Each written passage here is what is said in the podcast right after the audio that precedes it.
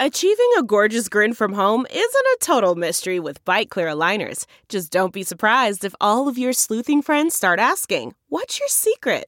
Begin by ordering your at home impression kit today for only $14.95. Byte clear aligners are doctor directed and delivered to your door. Treatment costs thousands less than braces. Plus, they offer flexible financing, accept eligible insurance, and you can pay with your HSA FSA. Get 80% off your impression kit when you use code WONDERY at Byte.com. That's B-Y-T-E dot com. Start your confidence journey today with Byte. Looking for a new high-end mascara without breaking the bank? The new L'Oreal Paris Panorama Mascara gives you a high-end lash look in a premium gold luxe packaging. It's all about panoramic volume and fully fanned out lashes. With its tapered brush, the new Panorama Mascara catches every single lash, giving you the false lash look without any of the hassle. Say goodbye to clumps and flakes because this mascara is specially formulated to resist them all day with up to 24 hour wear. And the best part, it performs better than Luxe mascaras at only a fraction of the cost. You can buy Panorama Mascara on Amazon today. Everyone. Welcome to Dishing with Digest. I'm Stephanie Sloane, editorial director, here with Mara Levinsky, senior editor. Hi, everyone. Well, Mara, we are back from a short summer break, but a lot has happened since we've been gone. But let's start with the biggest story, which is the announcement that Days of Our Lives is moving from NBC to the Peacock streaming service on September 12th. Now, there is very little information out right now about this. I believe the news got out too soon for there to be a prepared document, like answering all the questions we have. So, this is a story that is unfolding. But I know there's a lot of panic and frustration from viewers who don't have Peacock or don't want to pay for Peacock. But I feel there is a bright spot here in that clearly there had to be success with the Days spin-off series Beyond Salem that Peacock wants the mothership under its umbrella as well. I mean, Days had been renewed by NBC through the fall of 2023. There is no indication that it's going anywhere before that. So I think we all need to kind of take a breath and see what unfolds. Yes, I too understand the concerns and apprehensions that uh, viewers have, but we are at a very interesting juncture in broadcast TV. Streaming has very much shaken up how people consume programming. And in my opinion, it was only a matter of time before we saw that have a direct impact on soaps as well. So now that moment is arriving, and it will be fascinating to see how this goes and whether the other networks take note and follow suit. And we also have to mention that we are in a very different landscape than when One Life and All My Children had their online reboots. Like, I feel like we're in such a better position to have a streaming soap, and we've talked about this you know before mm-hmm. and so to your point like we'll see what the future holds. Mm-hmm. Um, now, there's been some big casting news as well. Um, at Young and the Restless, Trevor St. John, best known to One Life to Live fans for his run as both Todd and Victor, has been hired at the number one soap for a secret role as of now, and he will first air this fall. Uh, I heard there were some very familiar names auditioning for this part, so yay for Trevor. But it's crazy to think that it's been 10 years since he was last in daytime. Also hired at YNR is the talk host Natalie Morales. She will play an investigative reporter named Talia who mixes it up with Phyllis and Nikki. Uh, we also have a fun interview with her in the new issue. And speaking of interviews, you spoke to Robert Newman, who, as we saw on screen, has ended his run as Ashland Locke. Yes, it warmed my heart when I interviewed Robert over Zoom shortly after he finished up at YNR to see him in his home office, knowing how much emotional wear and tear there had been for him to spend six months 3,000 miles away from where he lives, where his wife and the rest of his family are. He had nothing but glowing things to say about the top notch cast and crew and writers and producers who he got to work with at YNR and is so happy that he had the chance to do so. But at the end of the day, the time he spent separated from his family really confirmed to him that he doesn't want to live in LA. He doesn't want to be bi-coastal. And therefore, he said it was a relief to him when the producers decided to stick with their original plan for Ashland, which was to kill him off. He said if there was a soap filming in New York still, it would be a no brainer to do it. But unfortunately, there isn't. So I don't think it's likely that we'll see him pop up on another daytime show for any significant length of time.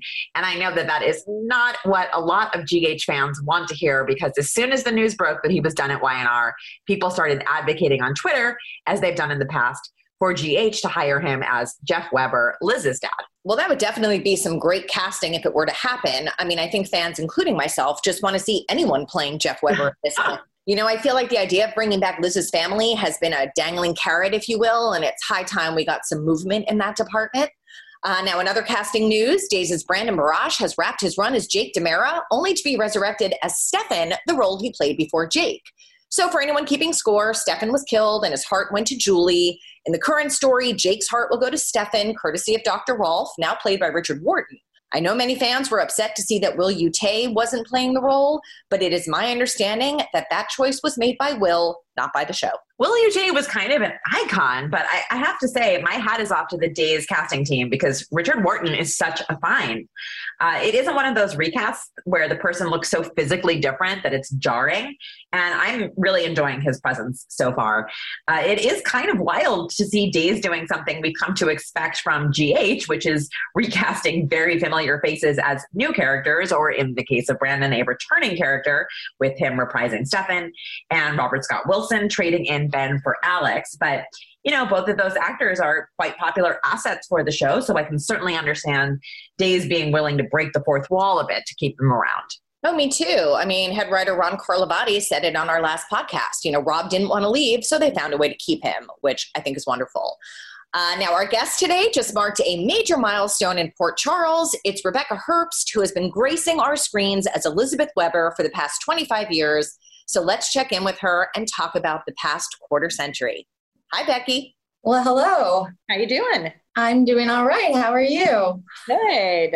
Uh, we are so happy you're with us today. Uh, you have been a very in-demand guest, so Aww, well, week to be talking to you. Thank you for having me. I really appreciate it. Well, we are going to take a look back at your General Hospital career. Happy anniversary! Um, Thank you. We're going to start at the very beginning. Uh, so, because you started acting at a very young age. So, tell us what you remember about how you knew that this was something you were interested in doing and how you actually got your start. Okay, well, I started acting when I was six years old. I did a ton of commercials when I was younger. I did um, bit parts in like movie of the weeks and a lot of different sitcoms. I love doing sitcoms.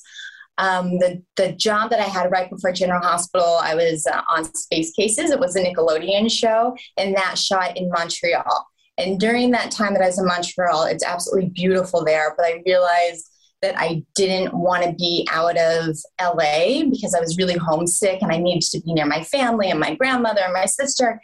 And so when I got back home, and started auditioning again. And then this role came up. I was like, okay, if I get this, I'm going to take it because it's here in LA or I'm going to go to school. Like that was, that was, I had already a long career at that point, And I decided like, yes, this is what I was going to do.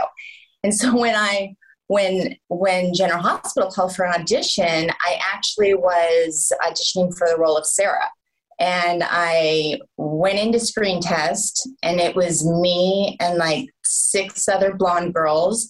And I was like, hmm, I feel really out of place. Like, what am I doing here?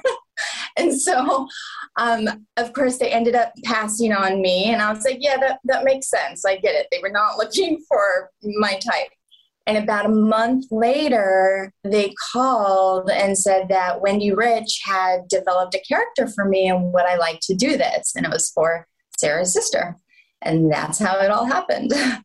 Well, I have to say two things. Number one, I recently found a little nugget on YouTube, which is you playing the role of Becky on 90210 in 1993.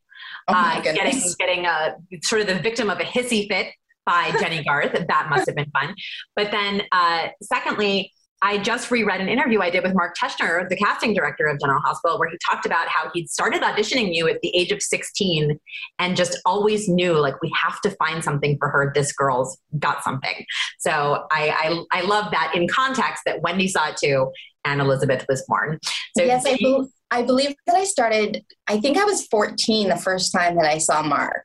And there was a couple times that I was in and out of his office and nothing really fit. And then this happened. And it's just so funny. I was in his office just last week, just catching up and, and talking with him. And it's kind of surreal that it's been that many years yeah. that I've known him. Amazing.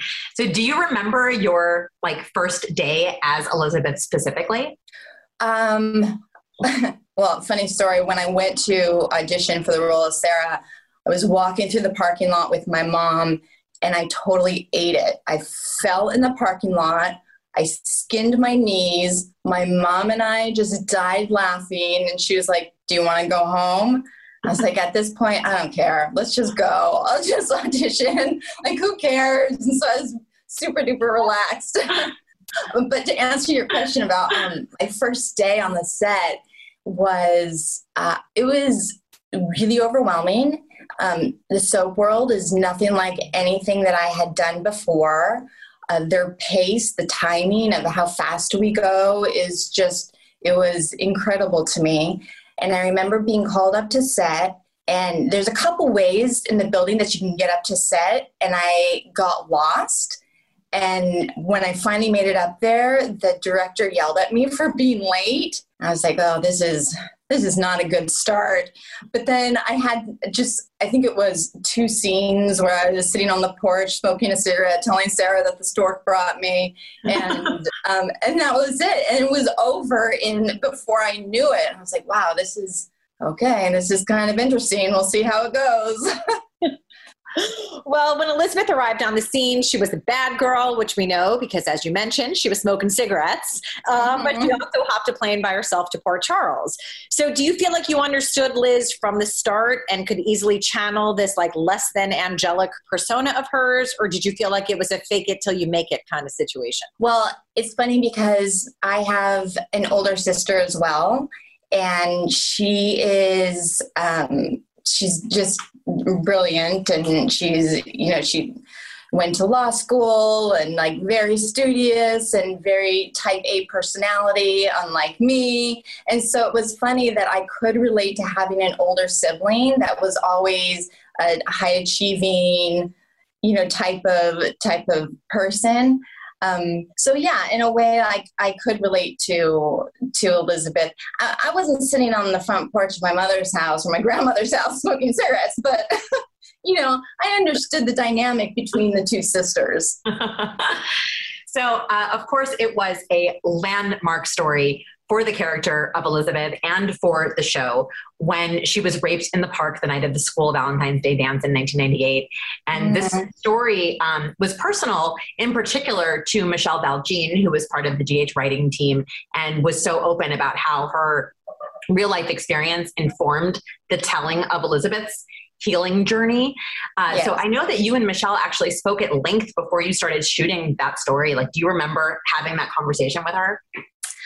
Oh yeah, I, um, that's something you, you don't forget. Uh, she she um, she's an incredibly strong and brave and beautiful woman, and for her to um, trust me with her story was something that it it took a while to process for me.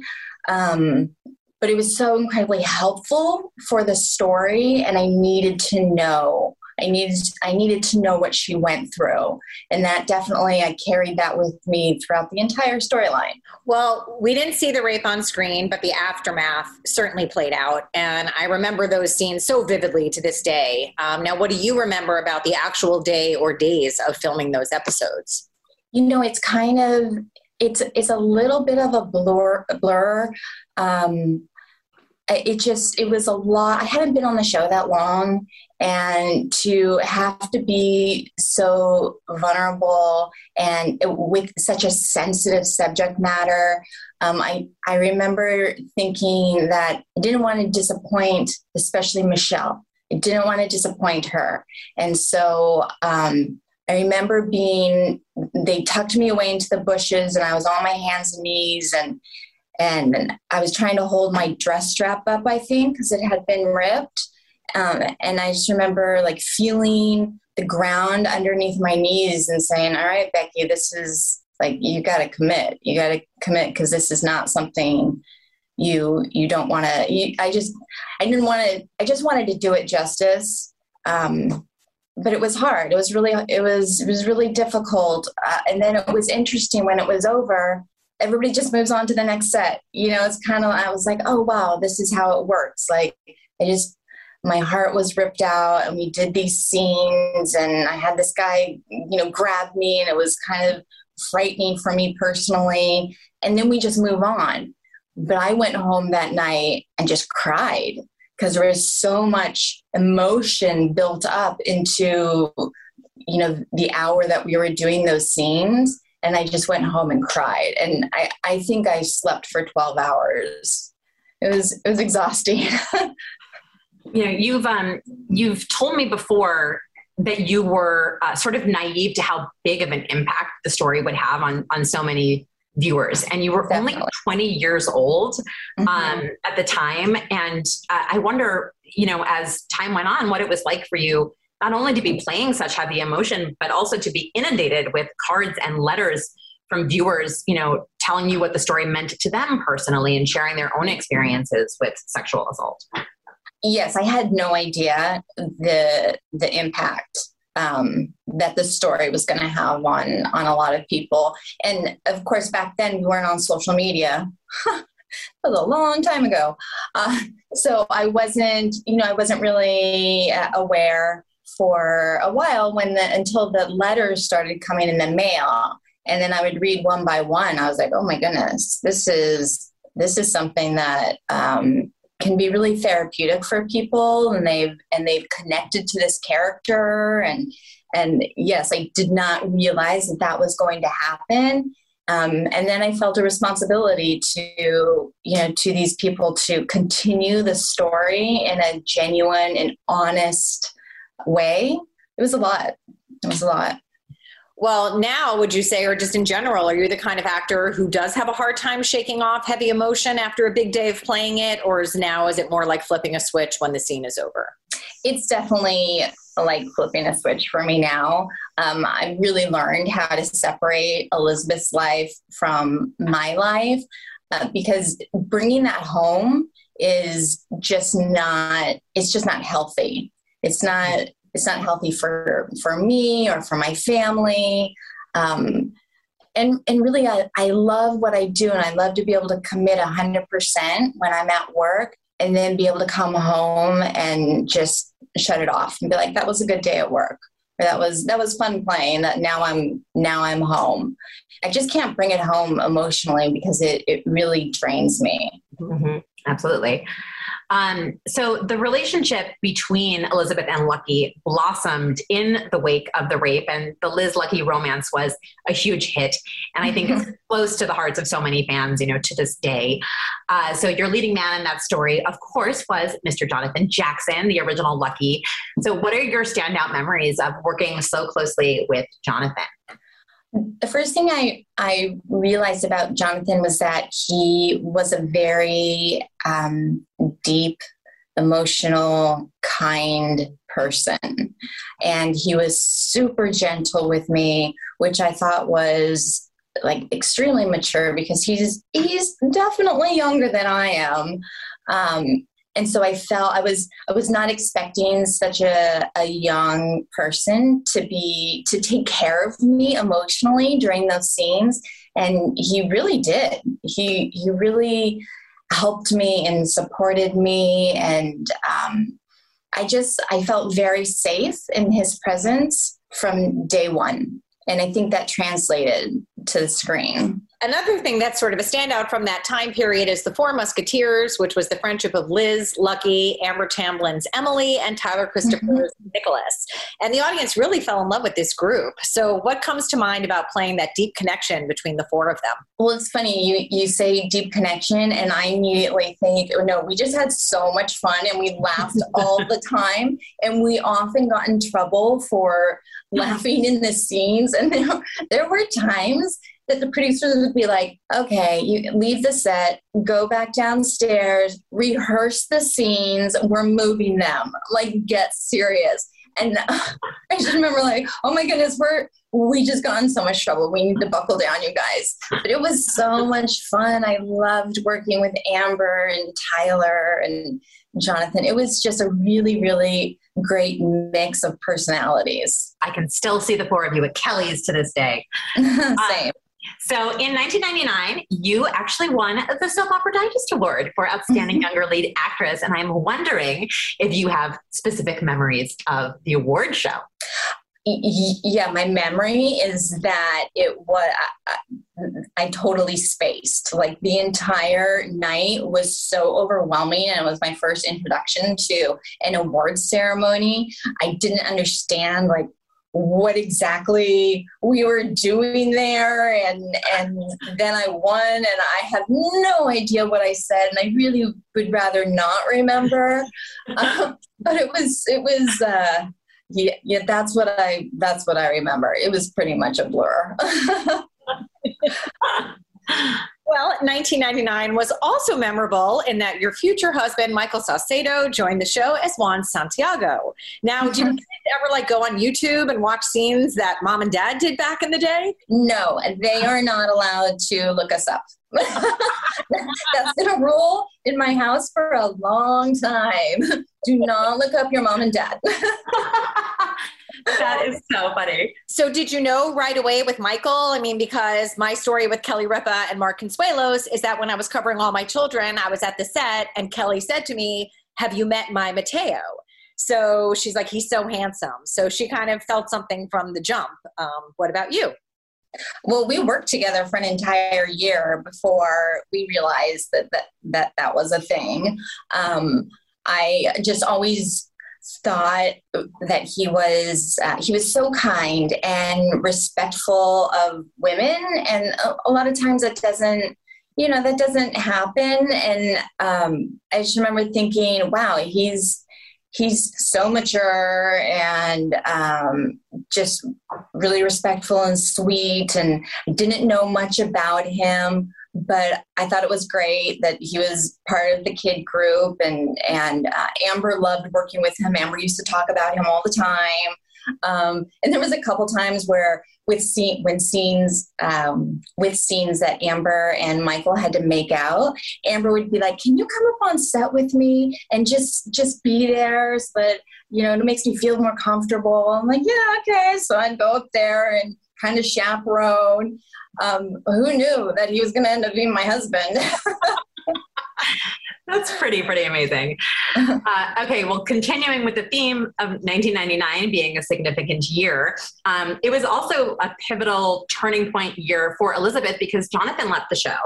Lucky was presumed dead, and she forged a surprise connection with Jason Morgan. Mm-hmm. So, what do you remember your reaction being when all of a sudden you found yourself working with Steve Burton, an actor who I'm sure you'd you know been around at work to a certain extent, but you'd never really been in the same story orbit with him before? Because as you said you were sort of part of the kid story to that point. Right right. Well i i do remember feeling bad for him that he had to work with um, one of the quote unquote kids because he was not a part of the kid storyline and i felt like he was so much um, he was just more of an adult than elizabeth was at the time. And so I, I actually felt bad that he had to work with me. But but he was you know it was very different um, he was very different than jonathan.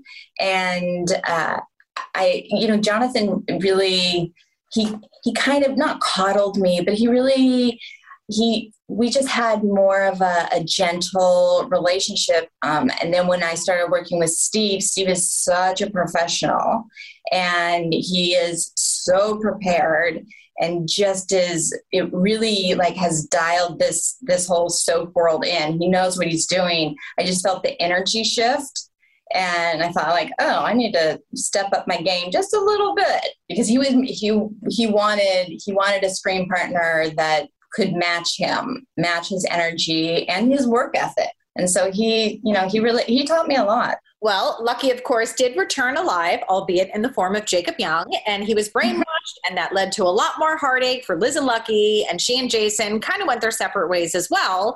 But from that first stretch of story between Jason and Liz, the Liason fandom was born, and to this day, they remain quite ardent. I am a mm-hmm. Liason.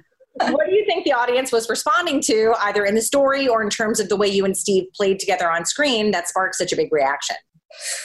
Oh, uh, that's a well. It's, it's not really tough. I mean, when you look back, it was the girl who had had some, you know, had had already lived kind of a tough life and she felt broken. And then um, and then this bad boy comes around and softens when he's with her. And i think that's what the audience saw um, he was not mob Jason. He became um, this sensitive, soft person around her, which was really sweet. I, I think that's what they they responded to: is the bad girl or is the bad boy and good girl thing that was happening. And then I was gonna say, I also really enjoyed seeing Liz's like backbone come out because I've recently rewatched some scenes where like you were giving it to uh, Sarah Brown's Carly, you know, when she was giving it to you, you know, you were giving it right back, and it was fun to see that side of Liz as well. Oh, that's funny. Yeah, I love playing scenes when Elizabeth gets a backbone. Um, mm-hmm. it doesn't happen very often, as we all know, but when she does find it, it's it's good. I I love showing that that strong part of her because we all know it's in her. We know that she has the ability to stand up for herself and to dish it out and um, and you know and have her voice be heard. It just doesn't happen all the time. So when it does, I really appreciate those scenes. okay, so moving further along into the early aughts, uh, Liz had two very fraught marriages to Rick Lansing, had her first baby, little Cameron, who's now all grown up. Uh, there was also the panic room that Rick trapped Carly in and Faith Roscoe poisoning her and causing her to miscarry, etc. And then she reconciled with Lucky, now played, or uh, at that point played by Greg Vaughn.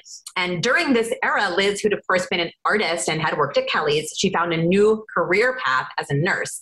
So I'm curious what you enjoy, and is there anything you don't enjoy about playing a nurse on General Hospital?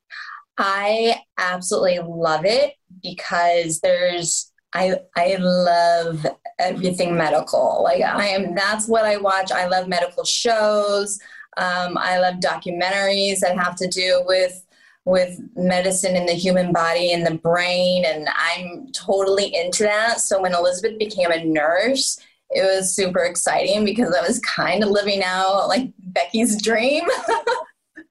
so um, I've had a blast playing being being a nurse, and it's quite surprising that she's not a doctor yet, considering all the years that I've.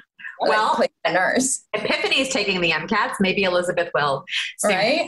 do you, you you don't have it? Do you have any negative opinions about the scrubs? Like, do you ever get bored of them?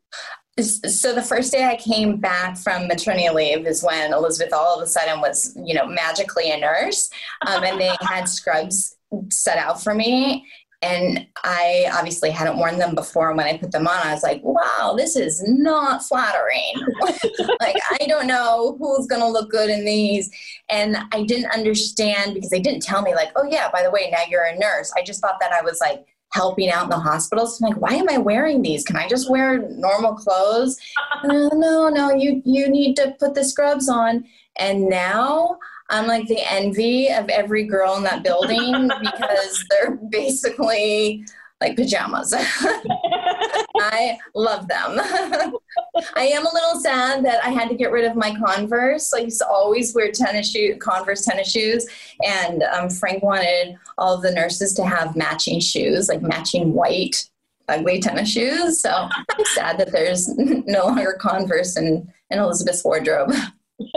well, I'm here to say the scrubs fit you great. So they look good. No. Thanks. Well, Lucky did get addicted to pills and cheated with Maxie, sending Liz into Jason's arms, and they slept together, conceiving Jake. And as time went on, Lucky and Sam got together. So this was sort of the peak era of the Sam Liz rivalry. Uh, they don't play Liz and Sam together these days a lot, but uh, they should, in my opinion.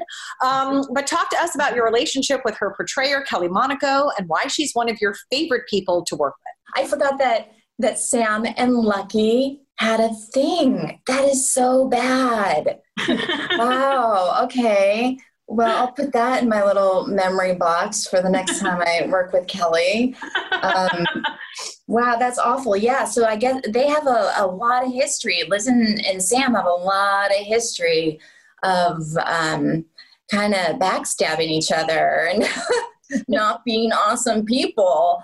Uh, but uh, in terms of working with Kelly, like you pretty much everybody knows she's my favorite person, and I, I, Kelly and I would be so happy to to only have to work with each other forever and ever. We don't understand why there's not more scenes with the two of the girls, whether they're you know being catty or or lifting each other up. It's always it, it's just good. It's just good to see that on screen.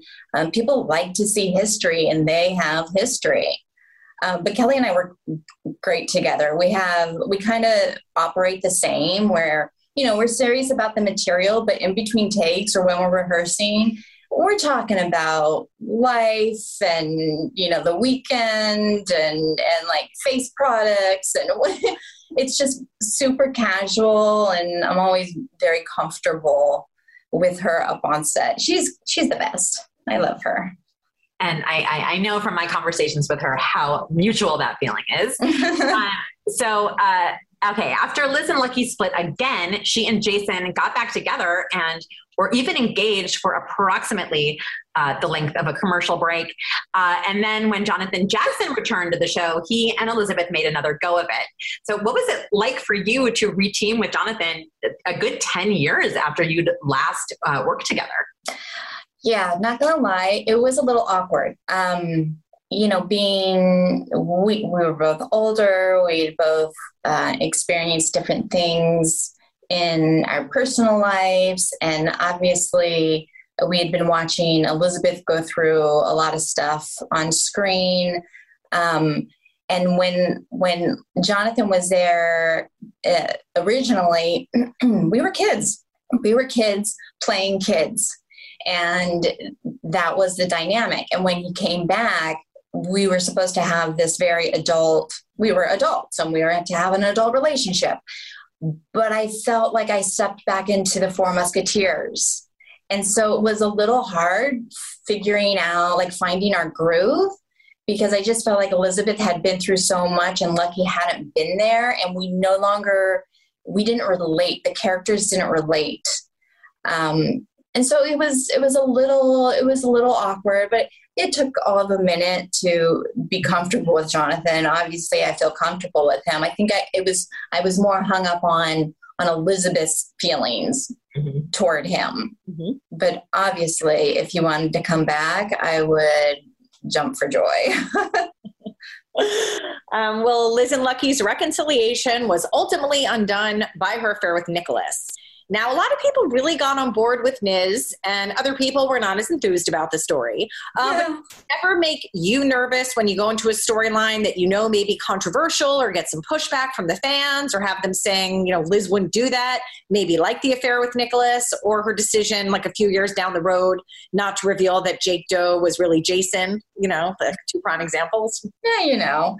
Um, well, the whole the whole thing with with Nicholas like from the, from the beginning when i was told that this was going to happen i was totally on board because i felt like that was a very natural thing to happen to the two characters they'd been in each other's orbit for you know over a decade and um, they've always supported each other and they they love each other and and Tyler and I had great chemistry. We worked, you know, we, we did work really well together. So I felt that that was a natural thing. I didn't know that the fans were the fans were going to have such a reaction. Um, but I mean, now that I look back, of course they would. Like that was that was terrible. Was that was not a good move on her part. Um, but yeah, I I thought that it was. Uh, I mean, I I loved playing that because it was part of Elizabeth not being so innocent, and that was fun. That was a lot of fun. I actually did a, a scene the other day with Marcus, and who plays the Nicholas now, and um, he said to Elizabeth, you know, we have a lot of we have a lot of history and uh, I say to him, like, oh, yeah, let's not talk about that. And he had no idea what that meant. And so I had to tell him, oh, yeah, Nicholas and Elizabeth had an affair. And he was like, no way. uh, yep, that happened. Probably should have told you that when you first came here. that is hilarious. Uh, okay, so in 2011, uh, Liz's son Jake was killed by a drunk driving Luke obviously that fate of uh, Jake's was later undone, and Jake is very much alive. Uh, but your performance as Liz upon the loss of her son was so wrenching. Now, I have never known you to have even like the slightest bit of an ego where your work is concerned. But when you have a big day or big scenes like that and you nail them, do you ever give yourself that pat on the back? Like, I crushed that. Okay, so one thing about me is that I never really think I nailed them. I I go I go back to my dressing room and I replay everything that happened in the scene and I'm, I'm really hard on myself which I I'm still working on, but I always think like, how could I have done that better? How could I have said that differently? Or I didn't, I didn't get that word in. And, and I'm very, um, yeah, I'm kind of hard on myself in that last half the drive home, and then I let it go. But but I don't watch those scenes either because it makes me, it gives me a little bit of anxiety to to watch scenes like that because I critique them. Um, so yeah, I, I actually don't remember. I remember feeling slightly intimidated because I'm working with Tony Geary. Like that was always, I always felt intimidated working with him. And, and um, yeah, I don't really, really remember those scenes specifically.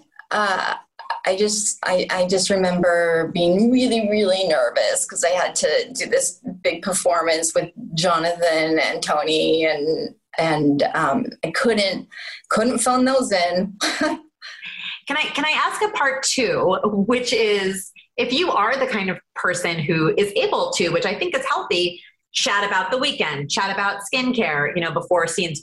How what is your process for getting yourself to a place of big emotion when that is called for in the script?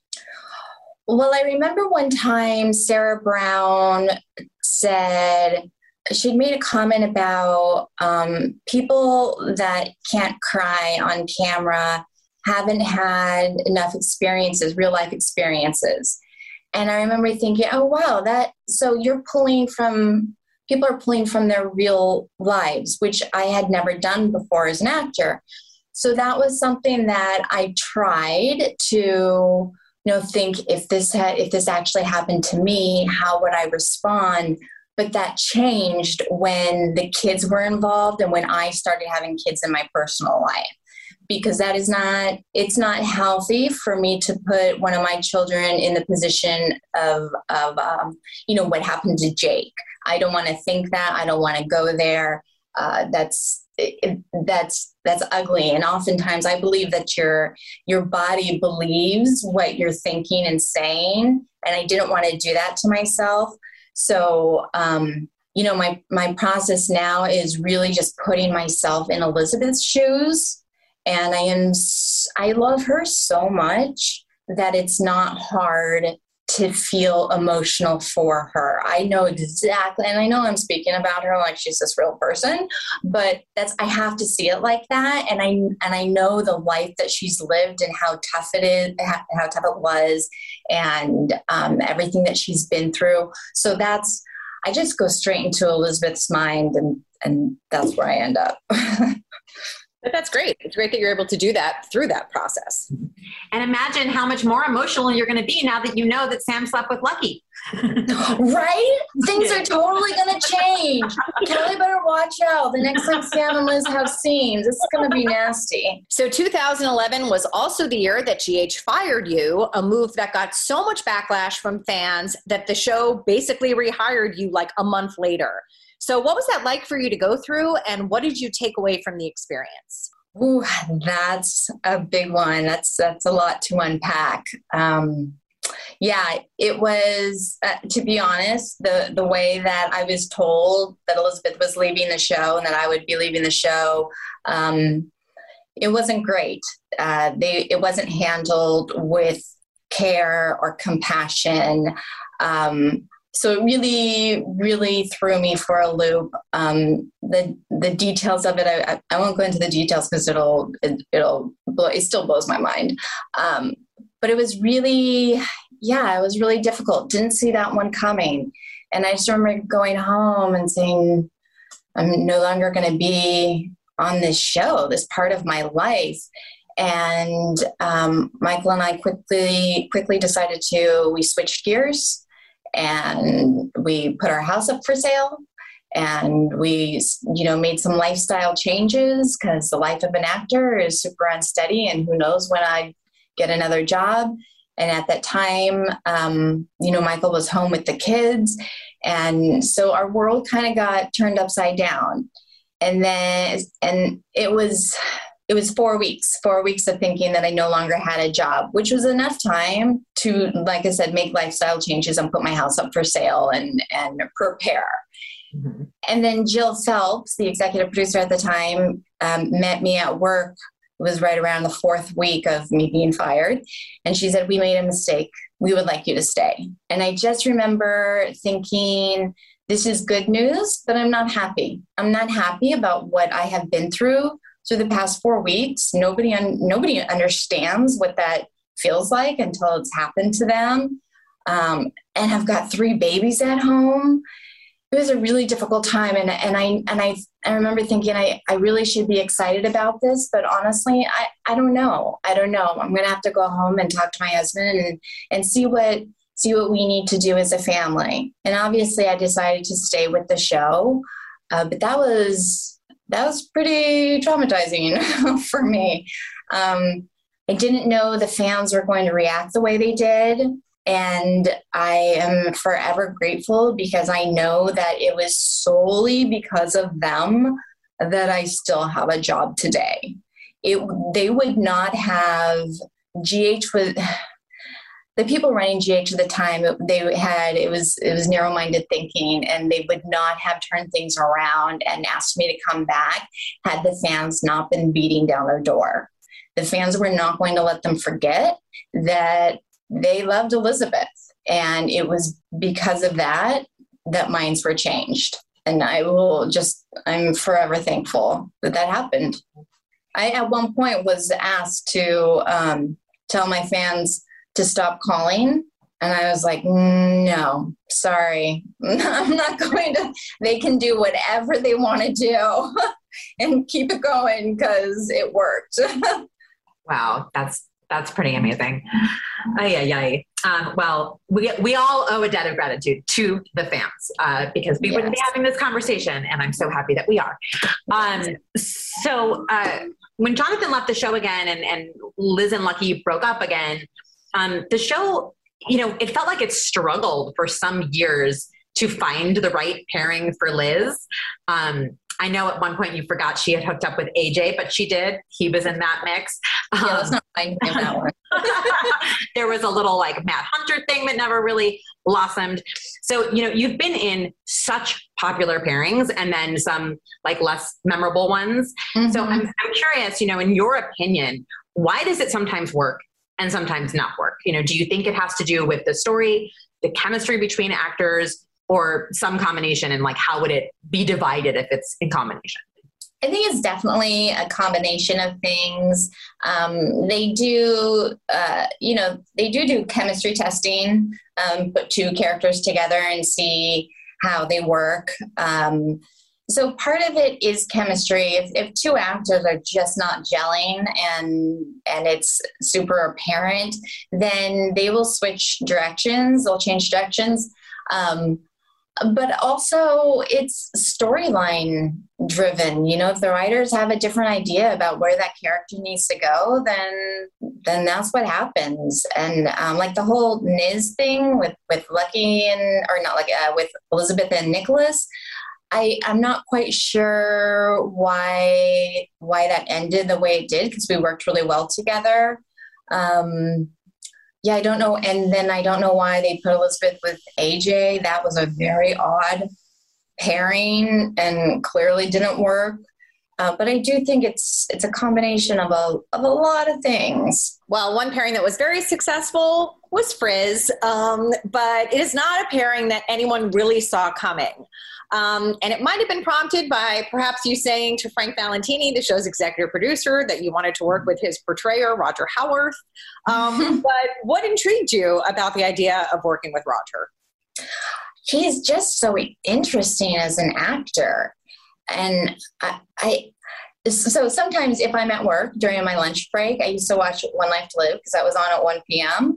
And I, you know, I would catch his scenes and I would think, what, what is he thinking? Like, what is, as an actor, what are you thinking? I wonder how much of that is written and how much of it is improv. Like, he's, he's weird. This is, this is kind of crazy, but I can't not watch what his character is doing because it's just, he makes everything interesting. And at the time, I don't even know. I don't even know who was Elizabeth with somebody at the time. She had just come off of being like persona non grata because the truth came out that she knew that Jake Doe was Jason. Oh, right, right, right. So she was a bit of a pariah at the time, and like people were uh, yeah, she had a really. And he was sort of a permanent pariah. yeah, yeah, yeah. So I just thought like, oh, those two characters would be interesting together. Um, and so yeah, I said, hey, that, that would be that would be interesting to watch. Who knew that it was going to be, you know, years and years of a pairing that people absolutely fell in love with? Like I certainly didn't see that coming, nor did the writers. I know that people were a little, they weren't sure about the whole Franco and Elizabeth thing. And we, we kind of had to dance around the fact that at one point Franco kidnapped her kid and, you know, did all these awful things. And there was a lot of how does Elizabeth justify this? And let's gloss over that. But then the fans wouldn't let you get away with it. It was not easy. so I'm curious about whether you were disappointed at all because this is something I know the fans cared quite a bit about and that you know we called out a little bit in the magazine as well that when during the Franco and Liz courtship the show brought back Liz's rapist Tom Baker but the story was like much more Franco focused than yeah. Liz focused. Yes, and I the honest answer is I don't know why. I, I it didn't make sense to me. Um, didn't make sense to the people who knew Elizabeth's story it was so short lived and um, there was no like climax to it. Uh, yeah, I was I was disappointed f- for the fans because I felt like that was something that they'd want to see Elizabeth get closure or kill him. you know, they they they needed something, and they were given nothing. It became all about Franco, which, yeah, in my opinion, wasn't the right move. Now, seeing Liz in Front Burner Story is something that is very important to the fans for anyone that ever goes on social media or just knows what they're talking about. So, what does it mean to you that when your fans want more for your character or better for your character and they're so loyal and so loud and make their feelings so clear on social media. I mean, I feel Liz has some of the fiercest champions in all of like soap fandom. Oh, that's so sweet of you to say. I, I I mean, I know, I know they're fierce. Um, I think it really helps keep Elizabeth relevant. And, um, you know, sometimes, and I don't really know why this happens, but Elizabeth can get pushed to the back and forgotten, which confuses me because she could be in so many different storylines. That girl has, she could have her tentacles and all over Port Charles because she's got relationships and, and knows history of all the characters. So um, I think you know the louder that the fans are, it keeps her it, it keeps her um, just alive. And um, I, I it amazes me that the fans don't get tired of pushing for her. Well, for the last year or so, you've been working a lot more closely with Michael Easton, who plays Finn. So, uh, what has it been like to work with him in your newest pairing? He's great. I am so incredibly lucky to be working with him. He is, has such a, a a gentle spirit about him. And he's uh, there's no ego with that man at all. And he has the right to have a little bit of an ego. He's been doing this for a long time and has had some really successful characters. Um, and that man is all about supporting his screen partner and lifting me up and making sure that the story makes sense and he is he, he tweaks lines all the time just to make them uh, make more sense or have more of an impact for him and elizabeth. And he's a he's a brilliant writer by the way. Like the way that he's able to um, the suggestions he makes in our scenes um, it always works. He has such a, a grasp of, of, the relationship between the two characters and where they've each come from that he makes everything better he i'm just really lucky that i get to work with him. Sounds terrible. He's awful. Yeah. Um, so throughout the year of 2022 gh has been building a mystery about Liz losing time and Liz doing some very out of character things like setting Franco's studio on fire and clobbering Chase over the head, and Liz hmm. possibly suppressing some traumatic memories. So when you start a story like this without necessarily knowing you know what the ending is or what the answer to the riddle is how how do you try to go about ensuring that what you're playing is what is intended by the writers oh my goodness that's a big one because um, oftentimes I don't know. And especially with this current storyline, there's been a lot of I don't know what's happening. I don't know where this is going, and I don't know what is what's happening in her mind. There's been a lot. There's there, there might have been some like shifts in the story as we've gone along. So some things didn't make a whole lot of sense. Um, like I, for instance, the other day, the scene aired where Elizabeth is in the stairwell and she hears young Elizabeth say, Daddy.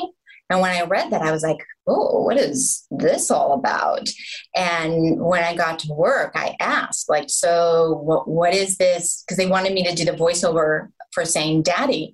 And they said, so what's happening?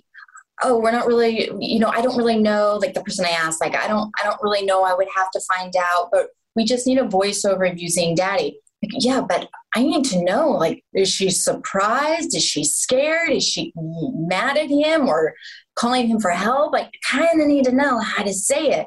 And that's a little bit how it's been with this storyline. So um, I just keep my fingers crossed that what I'm doing is in line with what the writers intend but is kind of a guest sometimes. sometimes. like five different versions of daddy, like sad daddy, questionable daddy. no, that's literally what I did. I did, yeah, I had to give versions of, of yeah, because I, I, nobody was hundred percent clear on what, where this was, what, it, what was intended. Mm-hmm. And they couldn't, and they couldn't reach a writer at that time because it was like first thing in the morning so I have I, I don't even know what it sounded like or what the fans perceived it as. I mean, she just looks crazy at this point. She she looks like she's slipping, and I don't I don't know where she's going. well, speaking of daddies, obviously fans have been asking for years to have the character of Liz's dad, Jeff Webber, return. Um, is that something you would hope to see as well someday? Oh, of course. I think it's um, Elizabeth has had such minimal family in Port Charles for all these years um, that it's it, it's kind of sad, and and I think she really and I personally loved when Rebecca Budig was there because Rebecca and I are just like you know we pick up like nothing ever like we didn't didn't have time apart. She's just a um, a beautiful beautiful person, and so I, but I know that Elizabeth loved having a sister in town, and it was nice to see Elizabeth is different with her family than she is with other people. Um, so what, it's kind of been nice having Terry in her life because it's a childhood friend, and she can, you know, have real open con- conversations with her. Um, but yeah, Elizabeth needs some family in in her life. And of course i know the fans have been asking since day one like where her mom and dad? Let's bring them on. So that would be obviously really exciting. I honestly feel that elizabeth has a mom in port charles that laura has been very much so a mother figure to her. So um, you know that's something that I, I hope the fans see that there's a special connection between laura and elizabeth um, so she's got a mom. She doesn't need another mom. She's got a mom. But yeah, having her dad come back or her sister come back, I mean, it would be, I you know, fingers crossed. I would love that. Uh, you like literally took the words out of my mouth because I was going to say that uh, I think that the beautiful relationship that we've seen build over the decades between Liz and Laura is that you know whole concept really brought to life that like love makes a family. You know what I mean? Yeah, yeah. It's not about it's it's not blood. They they definitely they have a special connection, as do Genie and I. So it's um it's it's really nice. I love having scenes with her. We feel um, you know, really fortunate that we get to work together. Yeah, she's she's great. Well, I was going to say for a show that's really synonymous, you know, with Luke and Laura to people who maybe, you know, in the bigger picture don't know the specifics of the show, but they do know Luke and Laura related to yeah. Well, you work yeah. with their uh, portrayers. So, you know, what does that mean to you just to be like a part of sort of that iconic nature of an already iconic show? Yeah, it's kind of it's funny when when people if I'm having a conversation and and they don't currently watch the show, everybody everybody always says, "Oh, I remember Luke and Laura." I oh right, back in like the late 70s they got married and like that was a big thing and I went home to watch it and yeah, yeah, yeah I remember Luke and Laura. And it I feel so um it makes me chuckle inside to be able to say like oh i married luke and laura's son. Like i have their grandchild. That's how i tie into the show. And it makes it gives me roots to to the show which i love. And people are always like oh my goodness i can't believe how long ago that was. And now they have grandchildren. It's absolutely pretty pretty pretty incredible. Um, all right. Well Speaking of history, as we said, you marked your 25th anniversary with the show just this past Monday, August 1st, and it seems like you were good and spoiled by your fans. So, what was that day like for you? I was so spoiled, so spoiled. I got to work, and there were these amazing balloons in my room uh, I mean, just like it was so festive in my room with the balloons and the flowers and the gifts. I felt like it was, uh, I was having my own little party in there. I, I didn't want to leave it. it was so nice. It was so nice walking into that.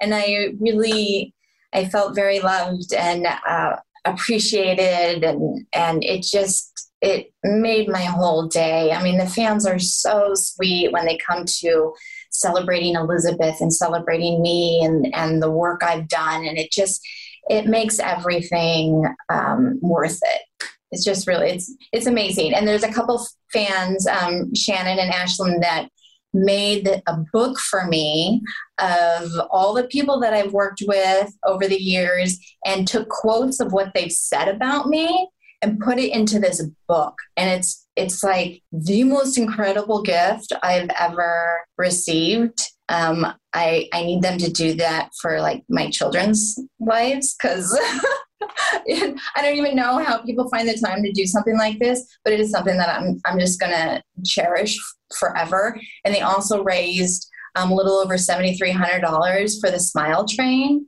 So they got, you know, that's a, a nonprofit that fixes cleft lips and palates and um, for underprivileged people. And they were, their goal was to get enough money to fix 20, to do 25 smiles. And they almost made it to 30. It, it's just, it's amazing what they do. Really, really amazing. Mm-hmm. That's so awesome. Yeah, it sounds it.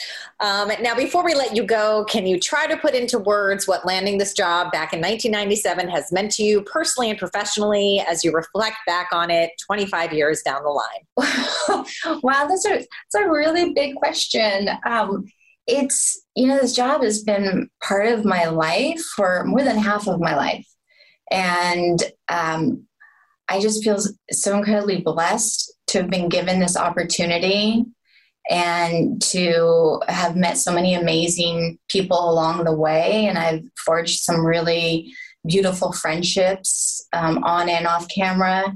And um, I, I couldn't have asked for a better job that's conducive of me having a family and living my life and spending time with my kids at home. Um, it's it's been it really was my dream to do something like this and i just feel incredibly blessed well so do we you have been yeah. a and a delight to watch for the last 25 years yeah oh. I, I, I was thinking to myself like when I first started covering General Hospital, I just couldn't believe I was going to get to meet you. Oh and it's been such a pleasure every time we've spoken, I just adore you. And I'm, Aww. you know, when when someone you've been such a fan of is everything you could want them to be and more. That's very special. Oh, well, I feel the same way about you, Mara. Thank you. Well, thank you so much, Becky. It was so great to talk to you and just hear your memories and your stories. And again, happy anniversary. Here's to 25 more. Thank you so much. Thank you so much for joining us. Thank you to Rebecca Herbst for being our guest. If you like this podcast, please subscribe wherever you listen to podcasts. Be sure to pick up a new issue on sale now and come back next week for another podcast.